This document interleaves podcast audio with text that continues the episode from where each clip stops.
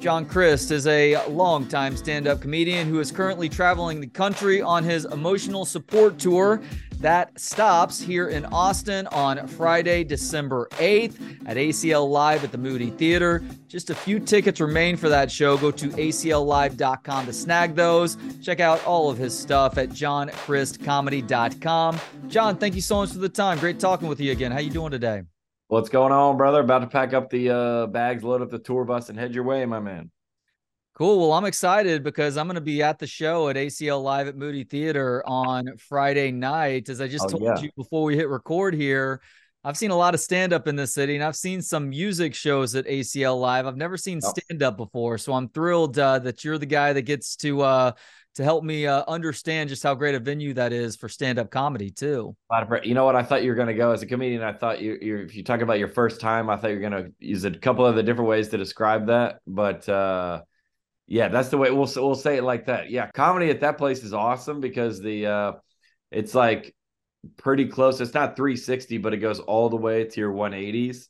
Yeah. And that that's that uh it goes all the way around you. So comedy, it's kind of a uh it's an experience that you kind of share with the person next to you. So you need to kind of be a little tight in there. Have you ever performed in the round before where you literally have an audience all around you? Oh, yeah. Mixed reviews from people. Some comedians love it, and some comedians it just freaks them out. Yeah, it is. Uh, I did what this place called the Wagon Wheel up in. Uh, it was like a, it was like an Amish barn up in. Uh, shoot, I don't know where it was, Pennsylvania somewhere, and that was like the only the only venue there was. I mean, historically, Dane Cook has done it uh, one of his specials was in the round, and then Nate Bargatze did his last special in the round. But uh, yeah, the round is a unique, uh, unique experience. Obviously, you need all the uh, monitors to when the comedian's not facing you. We've done it a handful of times. Uh, it's hit or miss. Yeah, it's like you have to pay attention to not only what you're saying and, and the material that you're trying to present to the yep. people. You've got to make sure that you're you're kind of turning in all directions, so uh, no one group is uh is facing your backside the entire time, right? I think somebody's. I think somebody. Who was it? They thought they they just stood stationary and the stage moved. but they told him like, no, no, no, you got to move. Like you got to run around too. Yeah, I don't know where you deliver the joke to. You just go section by section, or do you move faster? I mean, that it's probably probably like a lot of things, you get to get some practice at it, and then you, you figure out if you like it or not. Well, it's been really cool to uh to watch your career evolve over the years, and I was uh, just listening to your the latest episode of your podcast, Net Positive. Oh. You were talking about doing four shows in Phoenix recently, yeah. and it was interesting to hear your perspective on understanding the different crowds that you were going to be performing for. Like the crowd on yeah. a certain night, that's the first group to buy tickets; those are yeah. going to be the most hardcore uh, stand up comedy fans. So they're going to get it a little bit more than the crowd who's buying for that fourth show, who, uh, as you put it in your podcast, they may think that you're going to be showing them videos the entire time, but you're going to be doing your stand up comedy. Uh, so it's fascinating to hear you talk about just getting yourself prepared for the type of crowd that you're going to be performing for and maybe having a little bit of patience with that yeah. less experienced crowd on the Sunday night show. Comedy's funny in a way because a lot of, like you said, you're like, I never you've bought you've gone to comedy shows before, but think of the amount of people that have ever been to two live comedy shows. Let's much less let's say a handful, five, right? So I'm thinking if you if you go if I went and saw my favorite band, right? If I went and saw Drake or Coldplay or Hillsong or whoever you want to say, and you saw them, and then you saw them the next night, and then the next night, or we've been to a handful of Morgan Wallen concerts, I guess. You you like to say one show is better than the next, you got to go to a, a bunch of them to know. Like you got to go to at least five, I'm guessing, to know, oh, that was a good show or the bad show. So we obviously know as performers, oh my gosh, somebody met me in the airport the other day and they were like, we were at the Greenville show. And I go, early show or late show? because I know how every show is, and if like that's a different experience. Now, the, now the crowd probably doesn't know, and a lot of my fans are it's their first time coming to comedy. We've been to the ACL live before, but if you haven't been to the show, I mean, there's comedy clubs, there's arenas, there's small theaters, big theaters, there's amphitheaters, there's outdoor shows, there's brewery shows. Like there's just so many different types of comedy shows that uh yeah, it's it's hard to compare them to each other. At least as a fan, the the artist knows though. Not to diminish any of the other venues, but do you have a favorite type of venue that you like performing in? Like I would assume that most comedians' favorite venue is that two to three hundred seat club that yeah. has lower ceilings. Hopefully, there's not too much food being served there, so the distraction of fried food isn't yeah. uh, wafting through the air the entire time. But uh, what is your favorite type of venue to perform to? I mean, that we obviously all of us, you know, when we when COVID happened, we we couldn't. All the theaters were closed, and the clubs were still open because they were were considered restaurants. yeah, we could so we could still work in those, and it's a, just a different, it's a different feeling, right? like you it's you can talk to the crowd if you're if you're at uh ACL live and somebody says uh says something in the front row there's you know 2500 people in there the rest of the people can't hear it so it's hard to kind of do crowd work or crowd interaction but also when you do the big ones that's a little bit more formal it's a little bit more polished it's a, it's like the comedy club is just you're just kind of not riffing, but you're going back and forth with the audience. It's more of a conversation. And then you go to an arena, that's like an act. That's like a uh, with the with the um, screens and all the sometimes pyro and smoke and all that. So I mean, I would say I like I love country music. I want to see a country artist outside during the summer is where I want to see a country artist. A country artist or I want to see a country artist in a stadium. Hmm. I'm not a big country artist in the arena guy. It's like uh just like the basketball arena or whoever whatever arenas down there in Austin. You're like, ah, I've seen a bunch of them, but every everybody's different. I, I like the amphitheaters and the sheds is what they call them uh when I like to see country music. Similar to the subject of people who are newer to comedy shows yeah. uh, coming to see you or coming to see anybody else for that matter. Comedy is going through a sort of uh, stand up comedy that is is going through a sort of renaissance right now, which yeah. is awesome. I love more people being exposed to the art form, but with that comes the responsibility of understanding how to act at a comedy cu- club and or comedy show which yeah. means there's unwritten rules in place that uh, we need to help enlighten the people on for instance and I love to ask this of comedians because I can only uh, I can only uh, pursue this from the audience side of things. Like, don't turn this into a mystery science theater three thousand situation. Nobody wants to hear your commentary while the comedian's setting up the jokes. No. Just laugh when you need to laugh, clap when you need to laugh, and otherwise let that person do their thing. So, from the stage yep. side of things, is there an unwritten rule that you hope everybody who's attending a comedy show understands? I would just say, especially for my fans, I mean, you got Austin might be the closest I'm coming to them for for four hours. And they might have they might have bought these tickets last Christmas. So you're thinking about uh this person has waited nine months or whatever to come see their favorite comedian. They they traveled all the way here, they got a hotel. Like you can say, Oh my God, we love you, and then I'll yell out back. And then but if you're talking about railroading the show so we don't have to deal with you. And there's a lot of people around you that that love the show and love to, to come see me and you're taken away from them. So i mean if some i mean people have yelled out things that are funny. And i think what tiktok has done is kind of like emboldened people because a lot of those a lot of those uh crowd work clips that you see go viral on TikTok, which is good for comedy because people are in the building, but uh it's really pretty simple from our from the security standpoint. If we say, hey, no talking. Uh I mean, Kevin Hart does it. If you talk, you, you get kicked out of there. And you see one person get kicked out, and that's about uh that's about the end of that. So usually it, it goes about as as long as the comedian will allow it to. Now, if the comedian in all honesty, doesn't have much to talk about on his side, he might he might relish that. If he doesn't have really much to say, or or he might hope for something, someone to pop off in the crowd because that's going to be a fun clip for him online. I don't particularly love it, but usually you find that the people um, are trying to be helpful, or they they they love the idea of like throwing tomatoes at someone or heckling them because you hate them that you would rarely rarely see that except here's where you would see that. And when you see videos of it is in new york city where they didn't come to see you. Mm. they just came to the comedy club. So my, in, in my scenario everybody came to see me and they got dressed took a shower and went out to dinner knowing what they were getting into. I don't think it's ever happened to me once. But let's say you go to open mic night in New York City and uh, a comedian starts talking about something that is uh, sensitive to you, whether it be religion, uh, no matter what side, uh, politics, no matter what side, uh, health, family, violence or criminal behavior of some of some kind.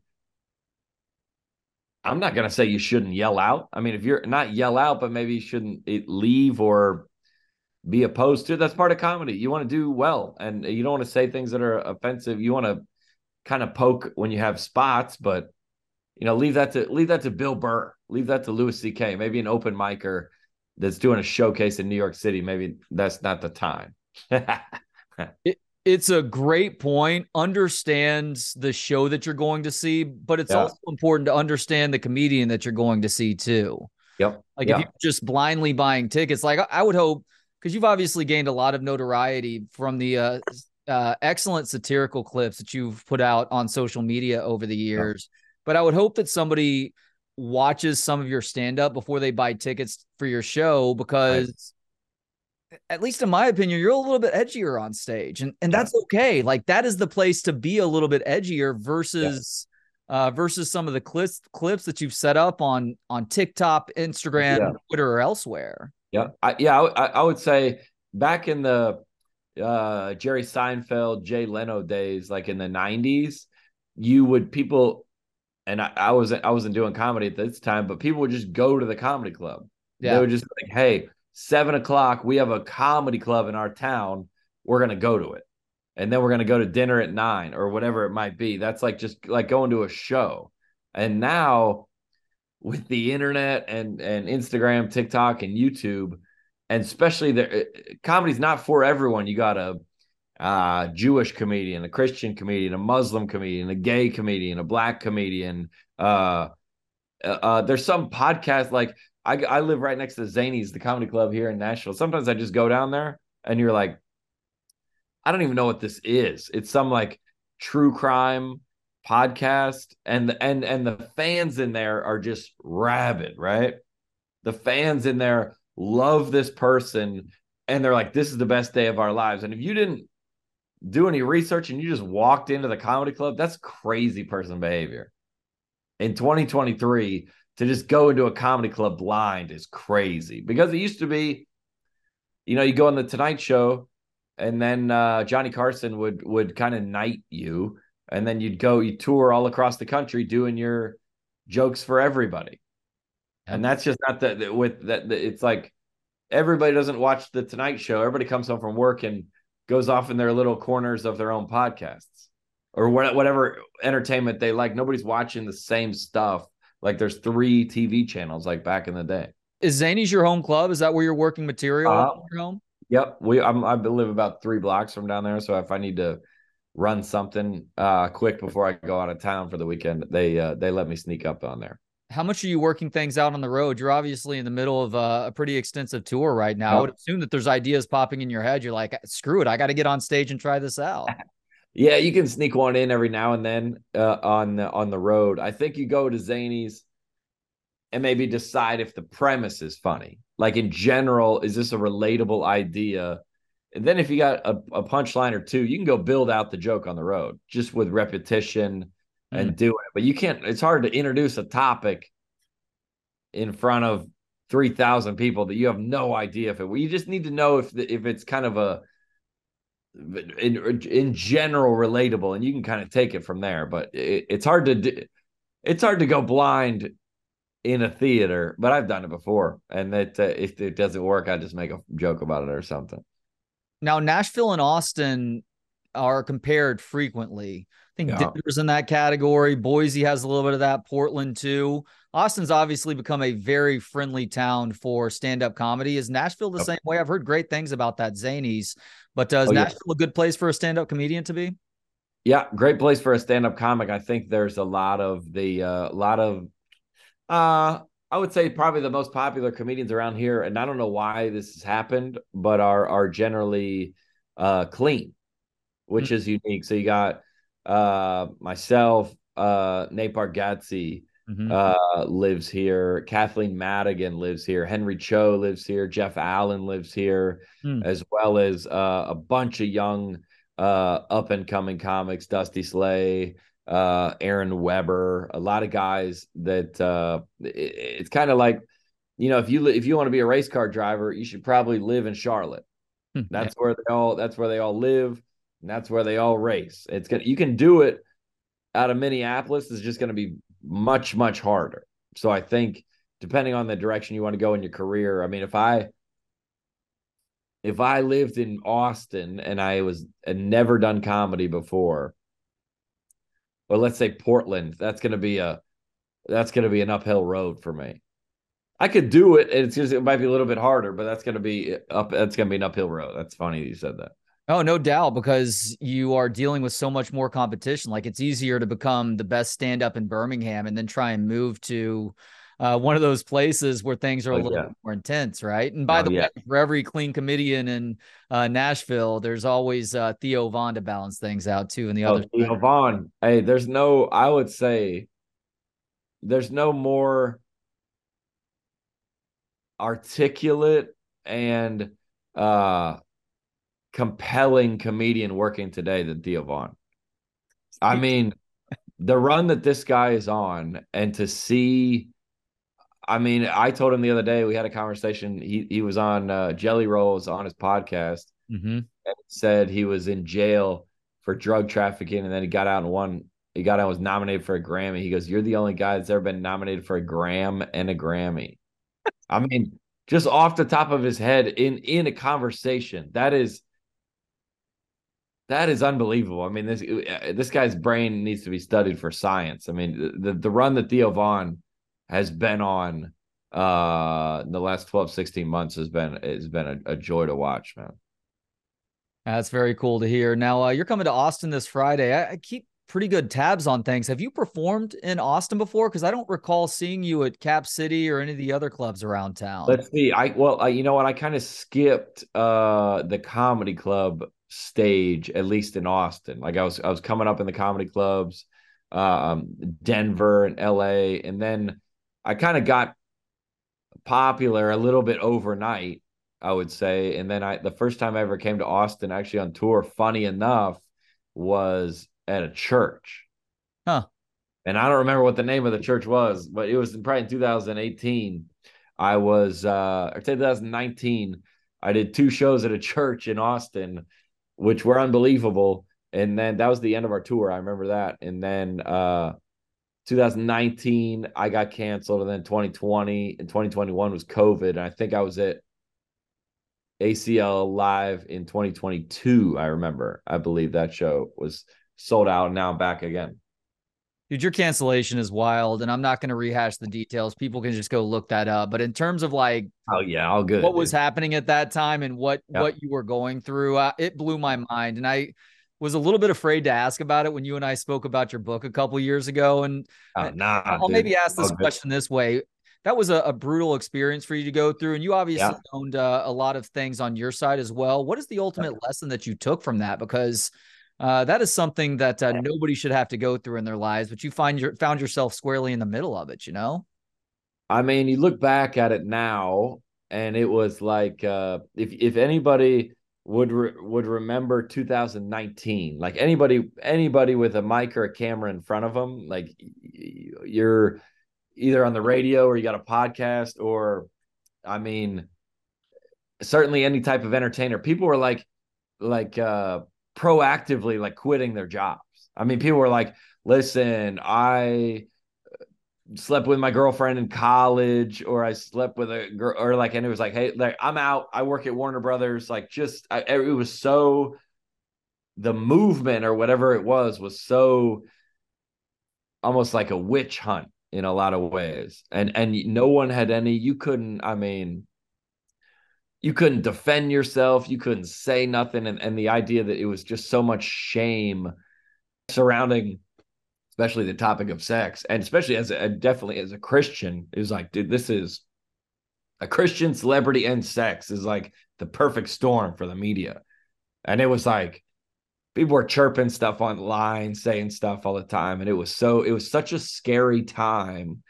A because i wasn't really comfortable with being famous or popular or whatever you call it. I just kind of stepped into this uh a year before and all these quote allegations or whatever you call them were were from when I was like an open micer.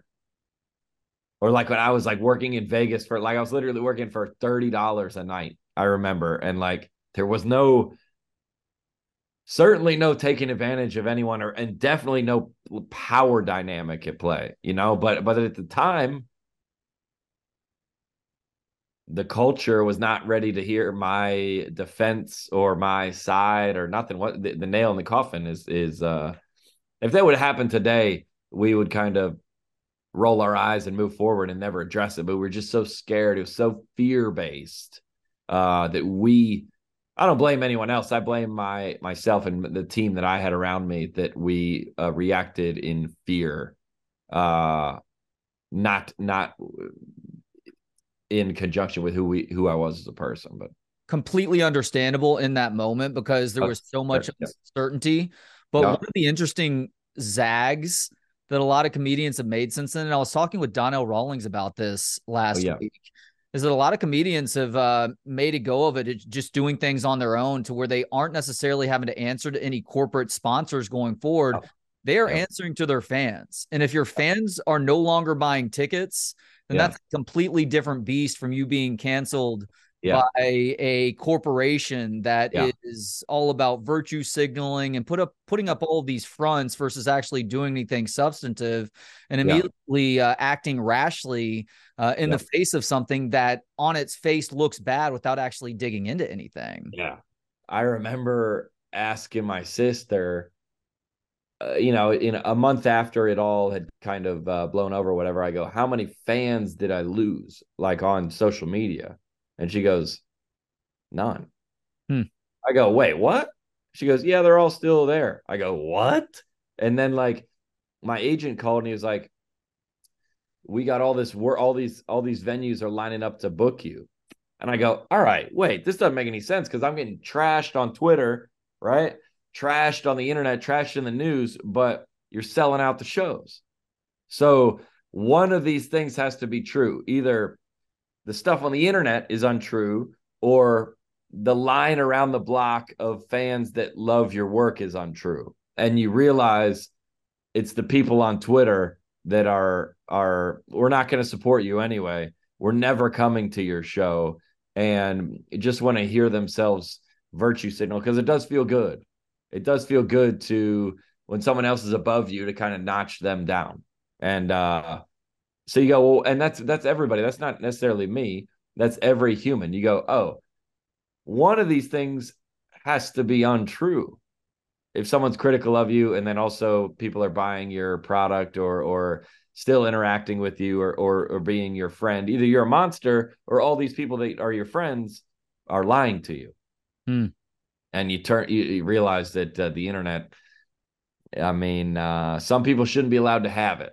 Let's just say that. But uh, yeah we've been able to come out the other side and and uh, the show in austin's full. So as as are most of them on the tour. So it's been uh, and i'm a different person also. You going through something like that and uh, makes you stronger more resilient and makes you make you really what's worse from that happening is if that honestly, I don't like to admit this, I guess publicly, but what if that would have never happened? Mm. I would just be kind of in denial of who I was as a person, maybe still performing in in uh, churches, but not necessarily the role model that they were holding me up to be, and kind of living this double life. Like if I I like to, I'm four years sober, since that day, also, which is a miracle. So I'd, I'd probably, if that never happened, I'd probably still be performing in church, still probably be drinking in secret. You know, I mean, I'm in a relationship now, so my life is. I would consider myself more of a Christian now than I was before, but but uh uh, uh more genuine, more empathetic towards uh every time the a comedian or even a comedian, every time a celebrity is getting crushed in the news, I find myself taking their side, usually. Well, congratulations on all the things you just talked about the sobriety, the committed relationship. That's all great. And to your point, if you hadn't gone through that hardships, uh, that hardship, who knows where you would be right now? And as a matter of fact, I think that, like, I, it's weird to call you a Christian comic because you do cover Christianity in your act, yeah. and you are a Christian but I also feel like, in a sense, that that sells you sort uh, short to a more general audience. But it's not like you're a Christian comic who is catering to the uh, Branch Davidian mindset of Christianity. Oh yeah, yeah. We don't have too many. We don't. We don't have too many of those jokes. If I do t- touch on something Christian, it would be something that any American would understand. Uh, you know, parents uh, raising you very strict. Uh, maybe I have a joke about David and Goliath or something like very, very forty thousand foot Christian ideas. That if I if you weren't, you don't live in Texas, but if, I don't live in Texas. But if someone made a joke about Dallas versus Houston, I'd be like, oh, I get it. I get, yeah, I, yeah, I know what that. I get it. Exactly. You're much more yeah. representative of every Christian I know who are level headed yeah. people who, at the end of every day, they have their faith. Yeah.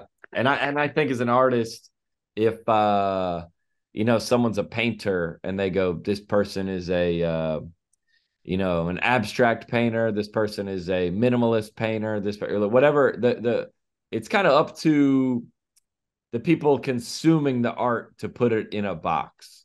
The, they they like to this person is a is a urban comic. He only performs for black people. It's like, well, that's not true. I mean, that might be the majority of his audience, but he's for everybody. But it's easier, you know. I just as we do with uh, this is a good guy, this is a bad guy. Democrats are the bad guys. Democrats are the good guys, or whatever side that you're on. It's easy to put. You know, I'm a I'm a Georgia Tech fan, so I hate the Georgia Bulldogs, or that means all Georgia Bulldog fans are bad. No, they're not. There's a lot of great ones, but you know, in general, they're pretty insufferable people. But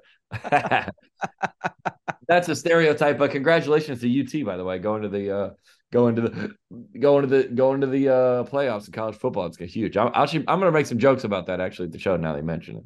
Is that right? What did you say you're a fan of again? I'm a Georgia Tech fan, so I hate Georgia. So I was happy to see them uh, not go.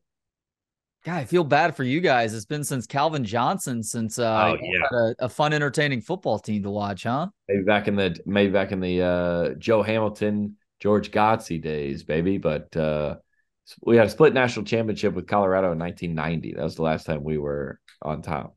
That's right. Well, uh, good luck on those UT uh, football jokes, and thank you, brother. Glad to be able to see you coming in town this Friday. He's John Crist. Uh, there are scattered tickets remaining at ACL Live at the Moody Theater. Go to acllive.com to try and snag those. Check out his website, johncristcomedy.com. It's where you can follow him on social media. Check out his previous specials and a whole lot more. John, uh, thank you so much for the time again, man. It's been a real pleasure, and I look forward to the next time. Trey, you're the man, dude. Come and uh, say hi after the show. Thanks to Gentleman Jesus for the intro and outro music. Hear more of his work at gentlemanjesus.com. And thanks to you for hanging out. For more of the show and to connect on social media, visit booksonpod.com. We'll talk to you next time on Books on Pod.